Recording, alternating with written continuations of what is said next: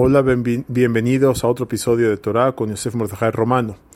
Como mencionamos en el episodio anterior, Potea Getiadeja es un versículo de Teilim, el 145, donde agradecemos a Hashem y alabamos a Hashem por la habilidad de mantenernos todo el tiempo.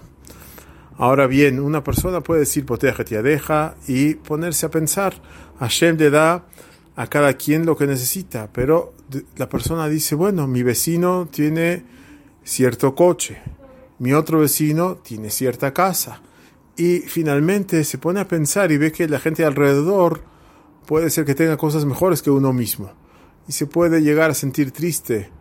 Entonces, ¿cómo sigue el pasuk? El siguiente pasuk dice, Tzadik Hashem, Hashem es justo. Una persona dice, bueno, a lo mejor a mí me falta, no no te falta nada. Lo que tienes es lo que necesitas. Tzadik Hashem, Hashem es justo, hay que recordar esto. Después de Potea deja viene esta insinuación de que el Eterno nos provee de una forma que necesitamos. A veces una persona dice, bueno, el otro tiene tal o cual cosa. Sí, esa es su herramienta para su servicio divino.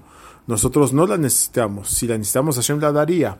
Esto no implica que la persona debe dejar de rezar, al contrario, si tiene, siente que quiere algo, que lo pida, pero que no sienta envidia y que si, si el Eterno no le responde de acuerdo a lo que pidió, que no se sienta triste, que vuelva a pedir. Y si es algo para su bien, que lo diga, Dios mío, por favor dame tal o cual cosa, pero que sea para mi bien. Y si no es para mi bien, no me la des. Y esto es un rezo correcto. Buen día a todos.